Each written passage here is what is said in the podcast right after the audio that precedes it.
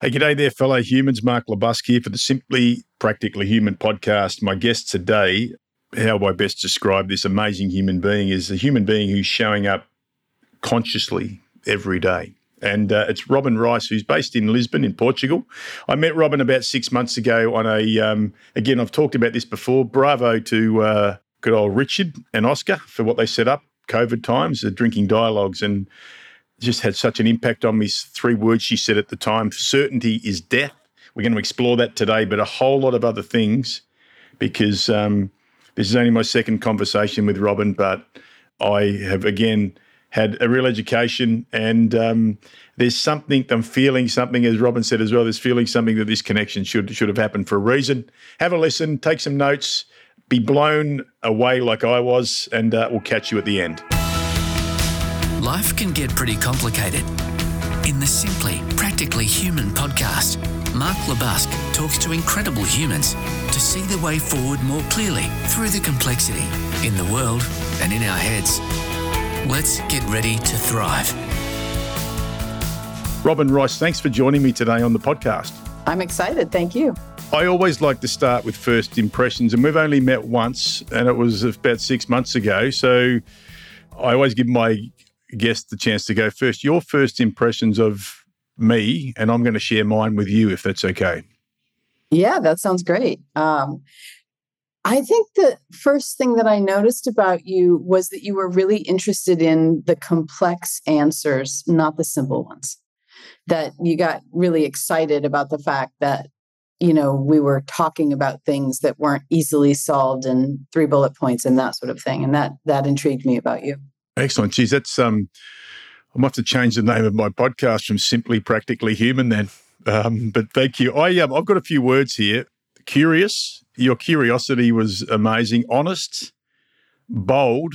Just your bold nature of just. I'm just going to say what I think, but I know coming from a place of really great intention and um, and wise were the things. When I got off the the drinking dialogue session with you that time, I'm like, I, I, need to have more conversations because I was my curiosity was off the chart. So I love it when I find human beings like that, and then to have a bit of a um, a look into your background. And you know, there's there's the author of ten books, and there's some really interesting mentoring you're doing now with senior leaders in the AI space, which I'd love to touch on as well. But the thing that really stood out for me on the day or on the night that you were talking, there were three words you said, and I've written them down, and they're still next to my computer here from six months ago. Certainty is death.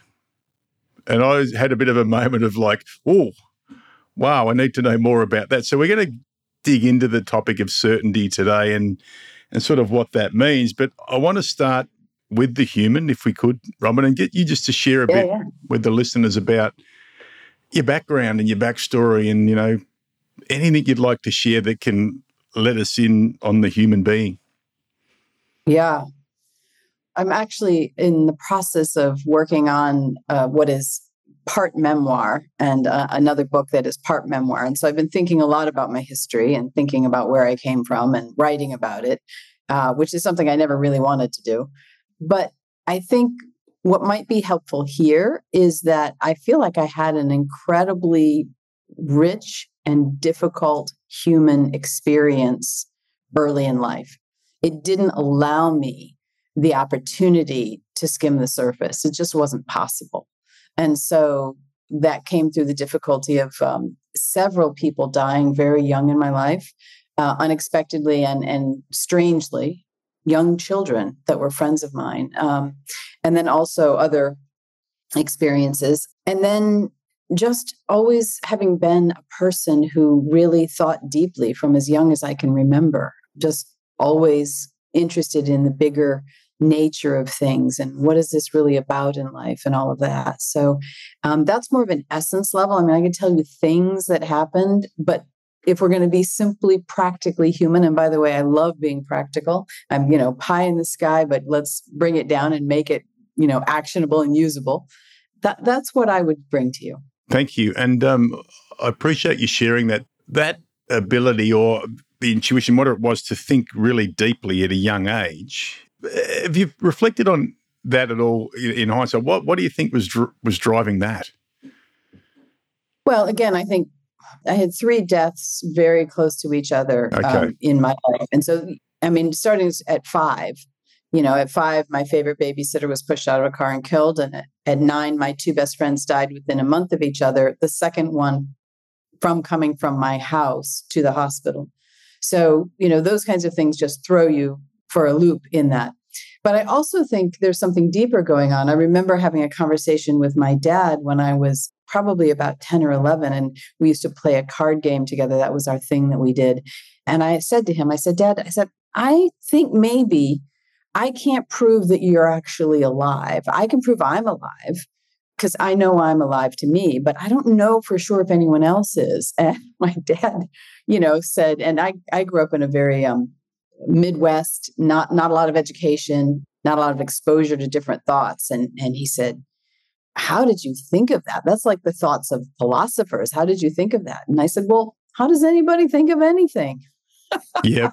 So that just tells you the nature of I think it was just built into me somehow. Thanks for sharing. It's interesting. I remember being on. I was on a train with my daughter. She was would have been about twelve or thirteen at the time. We were on the Rocky Mountaineer, and we were standing at the back. And she, she asked me this question, which I thought I'd never thought of. That she goes, "What do you think birds think about?" Huh? And I'm like, "Oh, I don't know, eating and other bits." But I, I just wondered where it came from, where where, where people can get to that point where they think more deeply, and maybe it's because of events that we we face into. And, and I, I guess with what you've shared is that when we get to this topic of certainty, it must have had some impacts there. And you know, you those three words that you said that like certainty is death. I've got a quote here that I'm looking at that says, "Doubt is not a pleasant condition, but certainty is absurd." Hmm.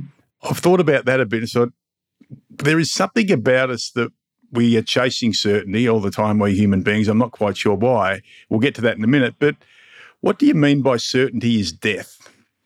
Yeah, I mean, it was one of those things that just sort of rolled off of my tongue in that conversation. I remember. I think it's actually true because the minute you're certain, you've just narrowed all possibility to the smallest set of events. And it's not actually going to be true anyway, right? You can't be certain. And yes, my childhood did bring that out in me is, is you know, I can't be certain someone's going to be alive tomorrow. That's a pretty great uncertainty. But more importantly, the minute we narrow in, we're no longer open. New things can't happen. If they do happen, we won't see them. We will keep to what we think, which is always going to be limited. One person's thoughts is always going to be limited. And so to me, you might as well be checked out. You might as well be dead. You might as well be done. If, if you're going to live a life of certainty, uh, at least for me, and you know, might be a judgment, I don't know, but I'm not interested. I'm just not interested in that person. I like that. So let's talk about the person or the human being then, because there is a bit of a sense for me, and I think I've been afflicted by this as well, but my sense now as I've got a little bit older that I can sit okay with not knowing. Sometimes people Mm. get freaked out by that. They're like, what do you not know that about your business? And I go, because I just don't. And it's and it's Yeah, okay. It's like it's okay. But why is it that human beings, if we think now a little bit more in the workplace here, think about the hierarchies and all the things that go in there, but why is it that humans want to be certain about pretty much everything that they're involved in? Well, I mean, I think that's what's been rewarded. If you, you know, if, if you know where we're going and we all know we don't, then you're the leader. You get to go. yeah, great. You've got you've got an idea. You're willing to take the risk. You're willing to put it out there. You're willing to give us direction. Let's let's follow. And so not knowing that is culturally saying, I, I'm not the leader. Yeah. I, I I don't know anything. And that's a kind of a professional suicide. Yeah, and um, and those three words I think that aren't used very often by by the leaders in organisations is I don't know. Right. I try and encourage people to put them into your leadership toolkit, and they're like, "Well, that's counterintuitive to what leadership is because I'm supposed to know the direction, and I'm always like the GPS." And I go, "Well, say it every now and again, and then take the opportunity to sit back and notice the response in the room." yeah. I think they'll they'll see a different response if they're prepared to look for it, which will be more about vulnerability than than leadership. Well, that's a new kind of leadership, right? There's there's the old leadership where they're, you're paid to know, and the more you know, the the more you're paid, right? The more you can play this game without any chinks in the armor showing, the more you're paid, and you get you know all of that. But there's a new leadership that's emerging, and it's it's very valuable, but it's not yet completely adopted in in the culture, and that is the I don't know, the how do we figure this out together, the I'm a human being too and we don't want our leaders to be human beings. We want them to be what we're not. We want someone to look up to. And that kind of spoils that. Yeah. And, and, and I'm just wondering then your thoughts on how much that is related to, I guess, our desire to continue to promote people who are technically competent. So do the technical things well, and you'll end up being in a leadership role, but then you better know everything. Right. Yes, a setup. It's a terrible setup. I mean, I work with leaders. That part of it is really miserable because they have to feel like a fraud because they have entire areas of their life that they've neglected most of the time because that they they have focused on the part that's being rewarded. And so if you ask them to be whole human beings in front of everyone else, though, that's tough, right? That's really hard to show up. And, and we're in that in between place where we're asking for more of that but we're still going to vilify you if you've done something wrong. I mean we we really crucify our leaders who make any misstep in public especially. Yeah. And not only with their personhood but with the stocks. Literally the stocks will fall. Yeah i remember once being told that um, we like your results as in your financial results mark but we don't particularly like the way you go about getting them Mm. You don't look stressed enough. You seem to be having lots of conversations with people in coffee shops and you smile a lot and sometimes you don't look like you're doing any work. Yeah. like, so basically they're saying we don't understand your methods, but but your methods are working, right? So again, it needs to be very orderly and to be a little controversial here, it's very masculine. It's a yep. very masculine way of being. And I love the masculine. You know, there's a great part of me that's masculine. So I love that spreadsheet. I love that order and all of that sort of thing. But chaos is kind of more the order of the day. And so if you can't handle chaos, you're kind of in trouble right now. Yeah. Um, we have diaries and I think they're important and we have agendas and we have like, this is what I'm going to do for the day, but that's not the real world, is it? Things change during the day. I, I when I oh, run, yeah, when yeah. I run programs with people, they never get an agenda and they're like, where's the agenda? And I go, well, if you've got an agenda, you'll just bit part act it all the way through. If you have to be vulnerable at 9.30, that's what you'll be. And if you have to have a difficult conversation at 10, so how about you just don't know what's coming because then the human being can turn up. So you talked about the whole human before, and this, we're in this in between space. What do you think it's going to take us? Question without notice. What's what's it going to take us to get from the in between space into a more human centric way of leading? I mean, I think we can just count on nature to break it down. Everything changes, everything constantly changes. And we're seeing it break down. Oh, there's a quote chaos is how life drives innovation. Nice. And so the chaos that is ensuing right now, and you know, again, I'm a I'm a writer and I've written, you know, fiction as well. So I know very well what chaos is supposed to do in a story. It's going to mix everything up. It's going to tell the reader, we don't know where we're going. Anything could happen. And, and if it's predictable, it's a genre that you don't even really want to read, most likely. So that chaos is, is actually creating something in us that we're going to have to respond to. And that response is taking us in this new direction. It's not like someone sat down and decided we would all be more human, right? That we just we saw the effects of not being human and said, well, that sucks and then naturally started moving towards new things. And we will continue to do that. And there's always the chance, too, that order will try to step in if it gets too chaotic. And then, you know, you have whatever police states or, you know, those kinds of things. And that is scary to go to that place. Certainly, history has shown us that that can happen too. Yeah, absolutely. So, what we've been through in the last four years, so there was a level, uh, let's go back to early 2020, late 2019 with COVID, and that created chaos. And and I wonder at times if if the best comes out in human beings when they're thrown into a chaotic situation. Your thoughts on that? I actually think it created incredible order. I mean, you've never seen cultures change so fast. It was remarkable how the culture, we've not had a shift like that in I don't know how long, where we just changed on a dime. So to me, yes, it was chaotic, but boy, people and organizations just stepped in and reordered because they had to. Right. So to me, I look at it and I say, yes, it was chaos, but wow, look at our capacity to respond. Look at, you know, how the government can find money out of nowhere yeah. to give everybody some money. Like it was crazy. I thought it was it's terrible, but it was exciting too. Yeah. So, so then I wonder this. So before that, we, are humans just happy to go along in what I call the practicing the skillful art of work avoidance? So saying that we're trying to change, but keeping things at a level playing field because it's easier. I've been rewarded. I'm going to talk about the change we need to make in the organization, but really, I'm going to change everything but change nothing. Do you think we've sort of lived in that world until a COVID type situation turns up? Yes, I think on the macro, that's what we did. And you can look at the micro of how people change. When your health is deteriorating, but then you finally get the diagnosis.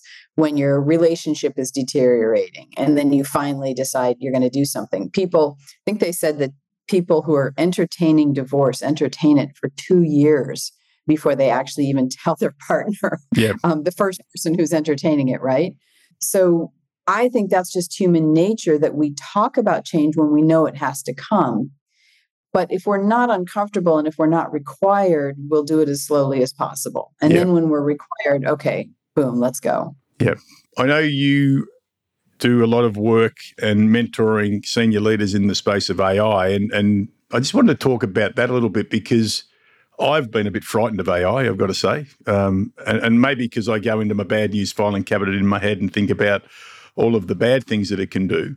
But recently I used it because I was trying to work out what I actually did in my business. So I asked it to tell me what Mark LeBusque does in 200 words. Yes. And I've never read anything so succinct about what I do in like in like exactly. nine years of like happy days.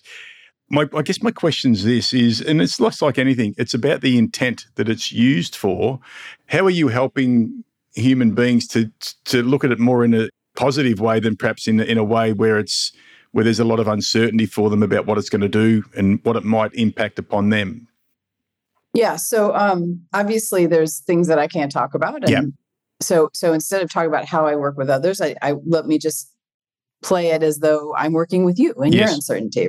So first of all, I did the same thing. I took all the quotes that my clients had given me and asked for chat to give me a um, a product to sell and uh, and it was fascinating also and succinct and and really on target. Um, I also once asked it to talk about me, and it gave me like four book titles of books I've never actually written. so um, it's fascinating. First of all, I would say one you're not in control of this you're not going to you you do not have a strong enough voice as one person to change what's coming so the question i ask you for inside of yourself is how do you handle external change that is not up to you you're not it's just like you know the iphone we all resisted or whatever phones we resisted some of us. And i still don't i i have a very tight policy on scrolling uh, for myself personally because it sucks it just it's a bad experience. So for you going into this change what do you want it to change about you? What do you want it not to change about you? What do you want for, if you have children, your children? Looking at these and saying, this is how I am going to participate for the part that I do get a choice about. And then understanding again that everything is uncertain right now. So the reality is, if you listen to all the podcasts, you listen to all the players right now, and all of them are talking in some form. Um, you can listen to just about anybody in the in the space here, whether that you know an agenda talk or not. But you can hear what they have to say. They don't know what's coming next yeah. exactly. And that is they're being honest about. We don't know. We don't know where the dangers are. And so now you turn to my storytelling side and I my fiction writing side and I say, well, we look at the stories we've been told. We look at the movies that we've watched, the books we've read, you know, if you're a sci-fi reader or not, all of those things. And we're coming up with basically what we're afraid of. What you're seeing in the zeitgeist out there right now is what we're afraid of. And very little about what we're hoping for. There's a little talk about, yeah, it could be great. So when you go in for yourself, what's your intuition? Is it going to be great? Is it going to be terrible? I mean, your genuine intuition, not your fears, not your hopes, not your fantasies, just your your genuine like I know for me, I got excited about it. I saw possibility. But that's what I do in life. I see possibilities. so it doesn't mean it'll go that way, but it's a great indicator and looking at yourself of who you are in this. And it's a reflection, it's a way of looking at yourself and seeing, well, what do I think? What am I afraid of? Does that make sense? Absolutely makes sense because I'm sort of replaying what went through my mind and the way I was feeling about it. And I think for me, it was shutting down on it, going that I'm doing this work that's human and this is not human. So therefore, you should not entertain it, Mark. And that's where I was at. My sister was like, hey, you can write your newsletters using ChatGPT. And I'm like, over my dead body, we'll be doing that. Um, so yes, I, I, sort of started at that space, and then it was like, then I then then you know the fear was the fear of identity, and the reputation of you're the human guy and you're using Chat GPT. No, I can't. Mm-hmm. I can't. So that's where I was coming from. And then you sort of sit there with yourself and you start to have conversations and go, I call it my bad and good news filing cabinet in my head. Get out of your bad news filing cabinet and pop over to your good news filing cabinet for a minute and then go, I wonder, and this is you know, the uncertainty. I wonder what good could come of this. And I tried some things and it was like, hello, hello, friend, hello, opportunity. And right. But I started at a place which I'm going to say, and this is going to sound a bit weird, but I started at a place where I where I actually thought my survival was in jeopardy. Yeah. Yeah. I'll be honest, the first time I ever turned on a computer in my own home, I was as afraid as if it had been a snake right in my face. Yep. I, I didn't know why. It was completely irrational. But I, I was intuiting the magnitude. And I think people are intuiting the magnitude. And the magnitude is beyond our comprehension. It's yep. simply beyond our comprehension. And I don't know if you know this story. It's one of my favorite stories. I think it might be an urban legend, but I, I like it anyway at the turn of the century, you've got New York City city planners, and they're worried about you know population. It's just a terrible population issue, and they they have a guy come in and he says, "Don't worry about it. It you know we'll be able to uh, limit it by the amount of you know horse crap we can get out of the city, right?" And of course, the automobile was just about to come around the corner and, and change everything, you know. And we're kind of the horse now, right yep. now. and we don't know what that displacement is going to look like. We don't know what we're going to do with people. We, there's just so many unknowns. Why would you be anything but afraid in the face of that much unknown? But it's also possible. And we also have a very low threshold of trust right now in our fellow humans. And so the idea that somebody else is creating this, the idea that they want to make a buck more than they want to survive. I mean, those are all projections as well. So you pull those back again and you say, what if some really cool, amazing human beings who've thought about this for much longer? I've been in this for five years, thought about this much longer than the general population, and who do care about survival and who do love their family, and who also have to answer to the board and all of those kinds of things what if what if they actually have some really cool stuff in mind that can actually solve some of our most human intractable problems. I mean humans kind of at this point we've exhausted our will to change in a in a grand way. For example climate and other things. Our emotions get in the way. Well what if a machine can be smart enough to actually not be biased. If we can program it to not be biased, it'll be less biased than me as a human being with an entire history. So, all of those things are things that kind of come through my mind when I look at it all. And I think, yeah, how can I use this for the better? How can I be excited about this? What are the possibilities? And I've been thinking about possibilities for a really long time. So, back with VR, I was thinking, wouldn't it be cool if you could have have a VR situation where a young girl who doesn't have any real family support, doesn't have a great situation, doesn't have any role models to look up to, could have a VR experience with three big brothers that are protective, that are instructive, that are, you know, helping her. And of course, you have to worry about what they're programming and all of that. But wouldn't that be an amazing experience to have if you don't have anything else? Yeah. And those kinds of scenarios, at least as a, as a fiction writer, I think about those things. How could we be better? How could we be better than human? Hmm.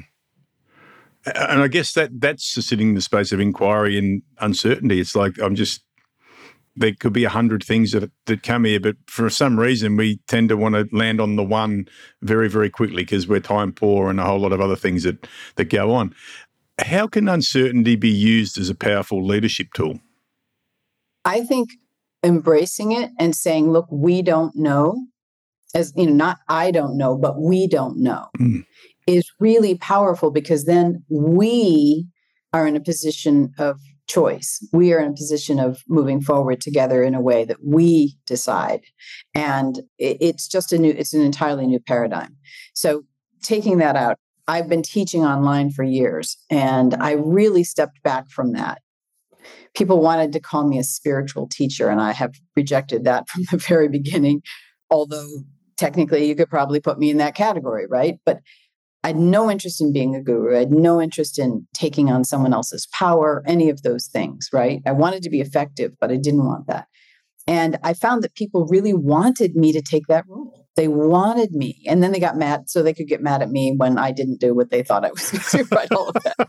So, so I think coming in and saying, look, and I did this. I am a human being with flaws. I know you're going to hope I'm not, because you hope you can become like you imagine I might be someday. But we're going to be human beings with, with flaws together. And that means that we're going to be in this together. And we know that we do better together. We know that we do better with other people. I get surprised that I shouldn't when I will say something in a room full of people where I'm facilitating, like, things are going to go wrong today. Things yeah. aren't going to go as they should go. Something might not work you might get stuck on some words or I don't use much PowerPoint, but let's say, for instance, that the PowerPoint doesn't work. Right. And that's okay because I love what you said it. We should embrace that we are flawed human beings and that the more we try to be perfect, and I do ask people this question how's perfectionism going for you? And no one's ever said, well, thanks. the more that we can embrace the fact that today won't go exactly like it should have gone, in my mind that it should have been this, I think the more we step into we step into our leadership and just thinking about that how what are some simple if there are such things and practical ways that individuals can find that that I guess call it the leadership courage or whatever we want to call it to embrace that fear of uncertainty and ambiguity and not knowing. I think that's what humility really is not false humility, but real humility to say, I have this position and yes, I am willing to take this responsibility. If I am a leader, I am in a position of responsibility and I'm willing to take that responsibility for better, for worse. That is courage too, to say, I, I will take this. But in this, I'm still not going to be perfect and I need you to show up. I think one of the things you can offer is from a humility standpoint is if you designed everything in your life exactly as you wanted it to go, and in your business and in everything else exactly as you wanted it to go, would it be better than if you left room for what I'll call the mystery, for something trying to happen that you couldn't see? How many times did something better happen than you were expecting because you had room for it? And so looking at that and expanding into that possibility, what's trying to happen? I'm very Taoist in that way. Like where you know go where the door opens yeah. right and and don't push it when it's closed and locked and all of that because you're just going to you know be frustrated but allowing this idea that there's something better than what my singular mind can put out there is the greatest start. It's just like wow let's let's see what's trying to happen. Let's see what happens when we have this particular group in the room making a decision as opposed to you know the senior leader top down or whatever. Let let's open. And that's actually that's what's real right now. When you're in a situation with a future where we have uncertainty at every single area of life there's uncertainty and there's change. Transformation is trying to happen somewhere. That's our reality so if you're still holding on to i know and I'm going to show up and tell them I know, you're not in reality. The curse of rightness, I call it. I often talk to people ah. about.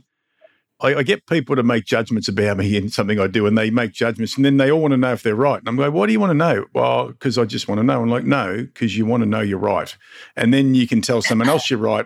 How often do we see people, particularly when it's like, "Well, this is this is certainly what it is," and then someone else says, "Well, it's certainly not that. It's certainly this," and you get into a bloody debate, which usually is won by the person who's sitting highest in the organization, yes. which takes away what you just said before that opportunity just to sit with the mystery of leaving room for the mystery of what might be. Yeah. Hmm. Well, I mean, I'm paid for my intuition. I mean, I, that's probably not popular to say, but honestly, I'm paid for my intuition. You know, because I have I have a, a, a very broad capacity for looking at things and and feeling. I mm. you know I'm in touch with my feeling, and so when I offer something to anyone, whether it be you know a single person or a group i offer it with and i could be wrong right i, I feel this but i could be wrong and I, we got to the point where you know people would almost fill in that sentence for me in, in class and things like that as i could be wrong. But the genuine truth is i could be wrong. It's genuinely true. Yep. and if we allow for me being wrong then we're not again in that narrow tunnel of this is what's going to happen because robin's the intuitive one and robin said it was going to happen and you know therefore it's going to happen. And you know if i tell you you're going to have three children then you know you only have two then you better get at it right? Because robin said you were going to have three children. Like you know no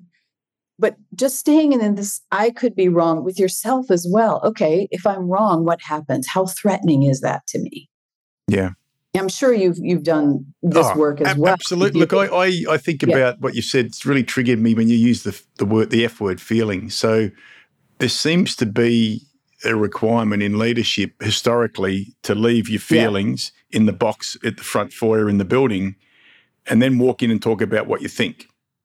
I yes. think this, and I think this, and it's like, well, how do you feel about it? It's like, well, no, I.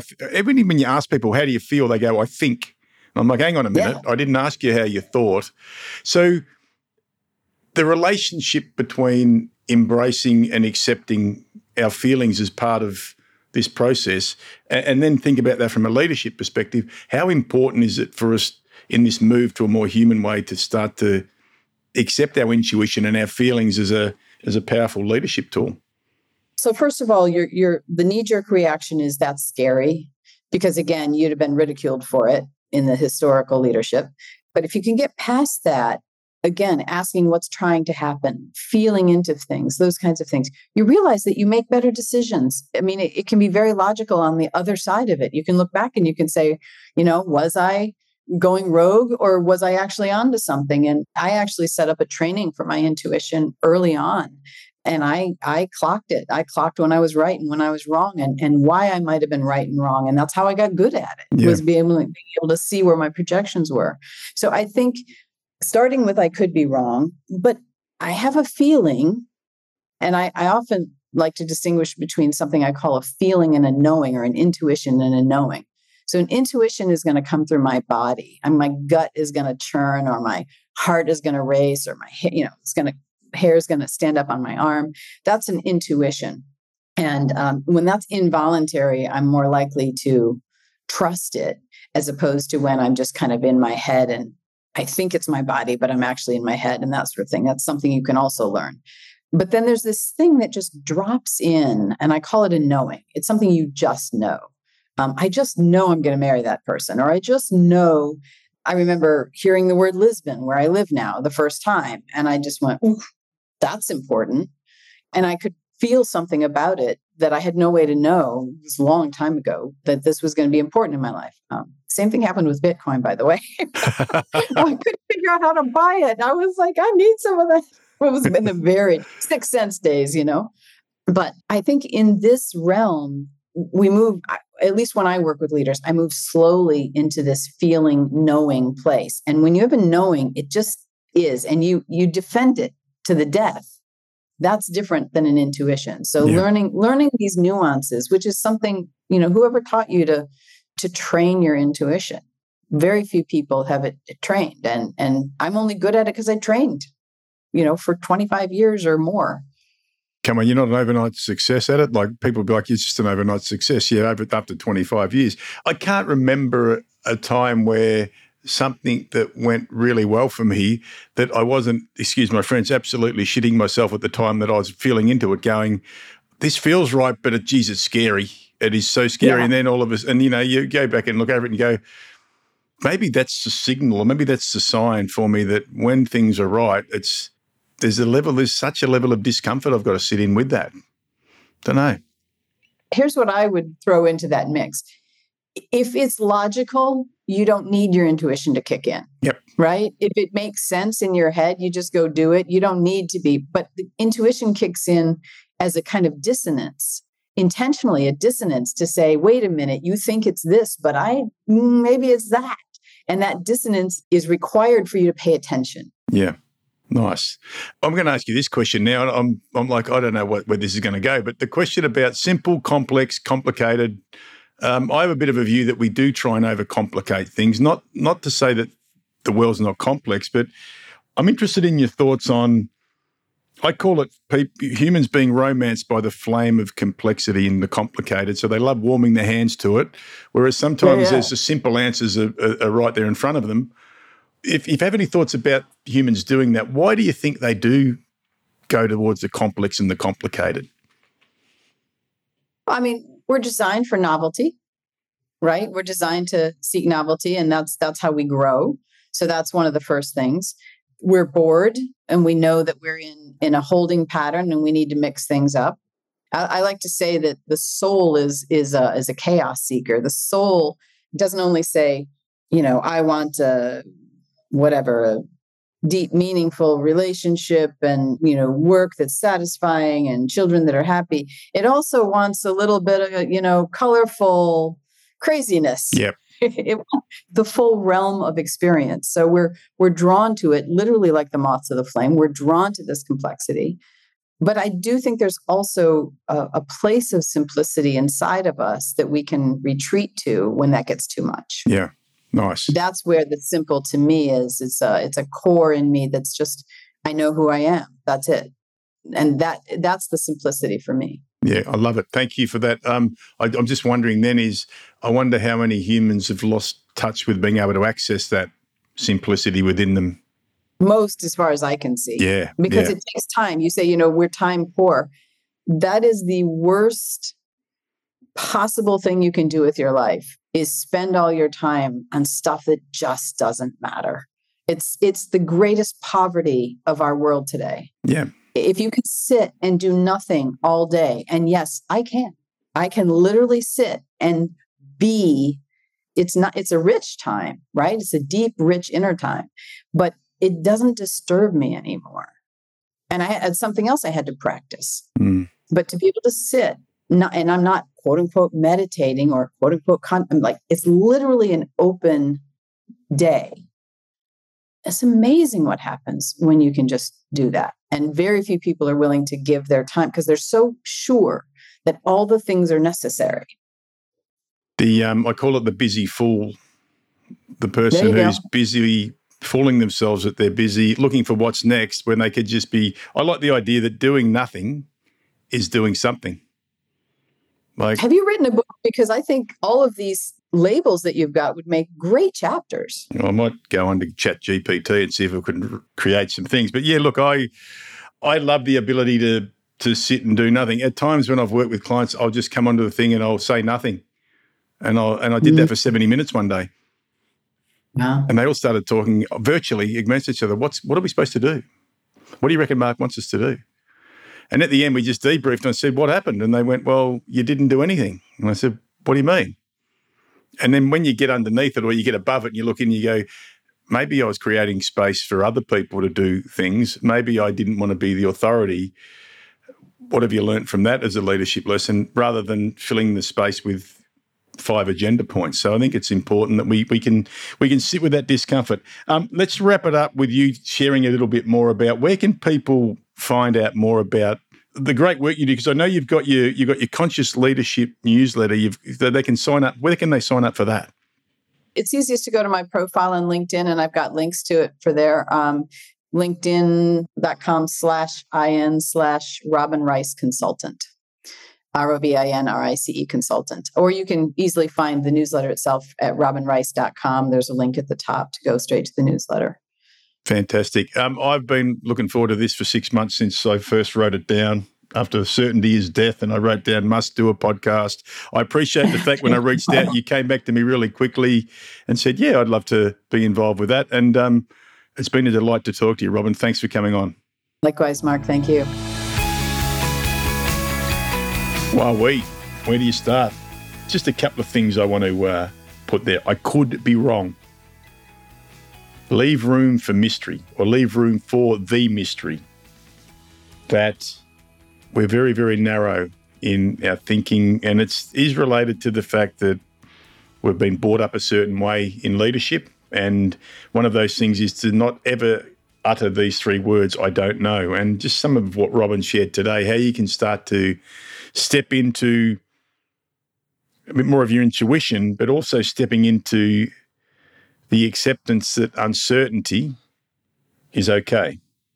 And that certainty is actually a way of just closing the door or narrowing the pathway on what's possible.